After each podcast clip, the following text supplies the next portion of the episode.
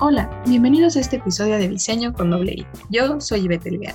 Y yo soy Isabela Givis. Y en el episodio de hoy hablaremos un poco acerca de la inteligencia artificial, sus ventajas, desventajas, así como sus aplicaciones sociales y culturales en Latinoamérica.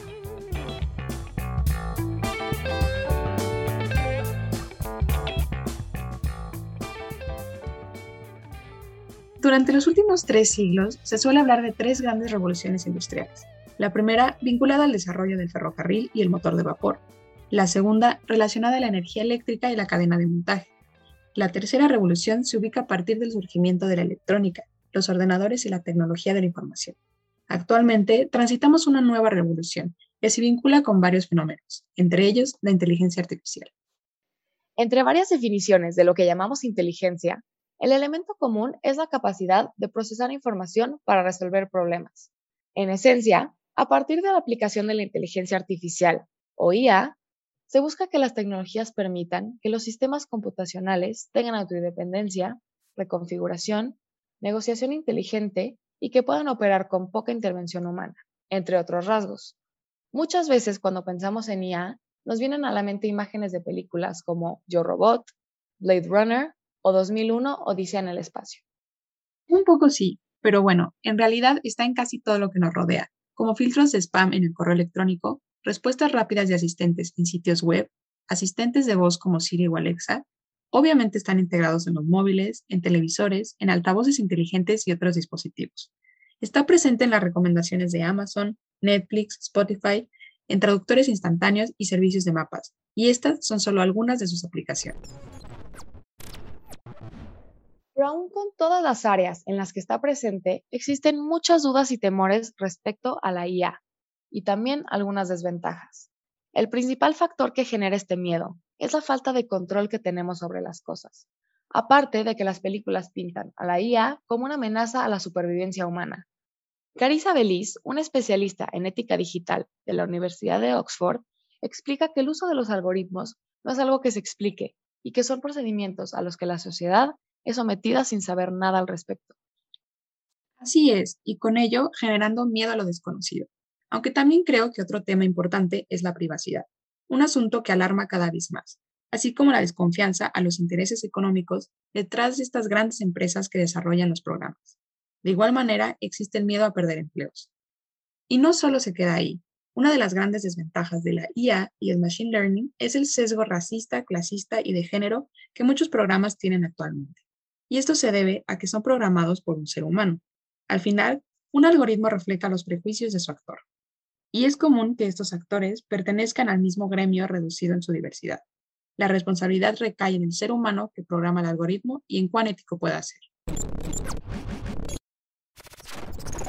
A pesar de las desventajas mencionadas, la IA es una buena herramienta si se aplica de manera adecuada.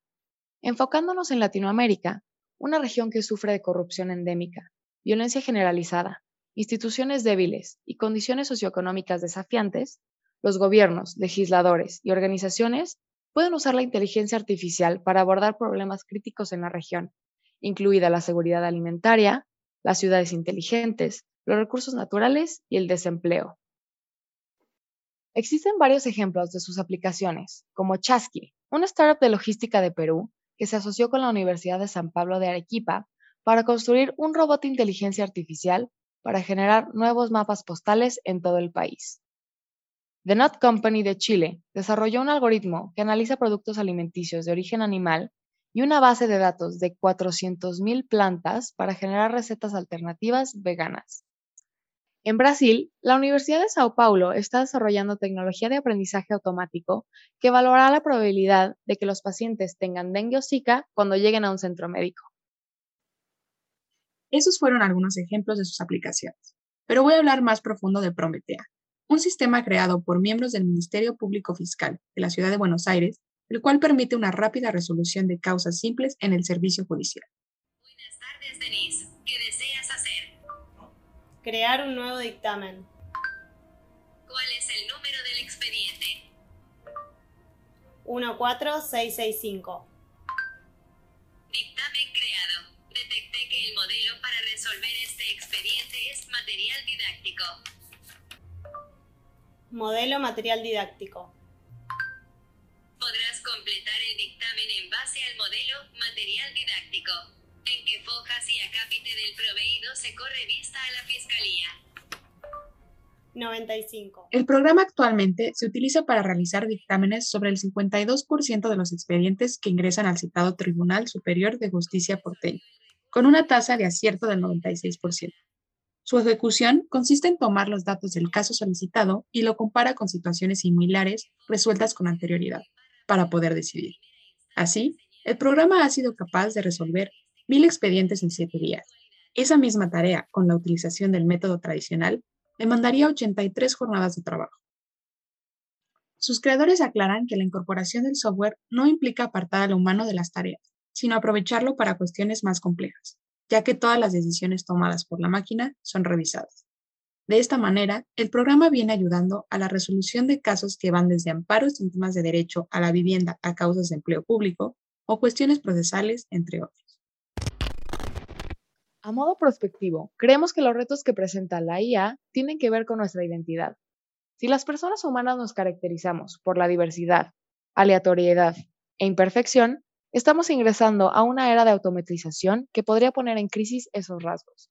Creo que en este momento deberíamos usar la computadora para asistir en vez de automatizar.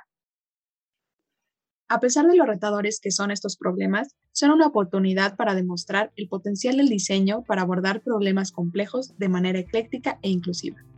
Con esto concluimos el programa. Esperamos que el episodio de hoy los haya informado un poco más acerca de lo que es la inteligencia artificial y cómo interactuamos con ella. Gracias por escuchar Diseño con doble I. Hasta luego.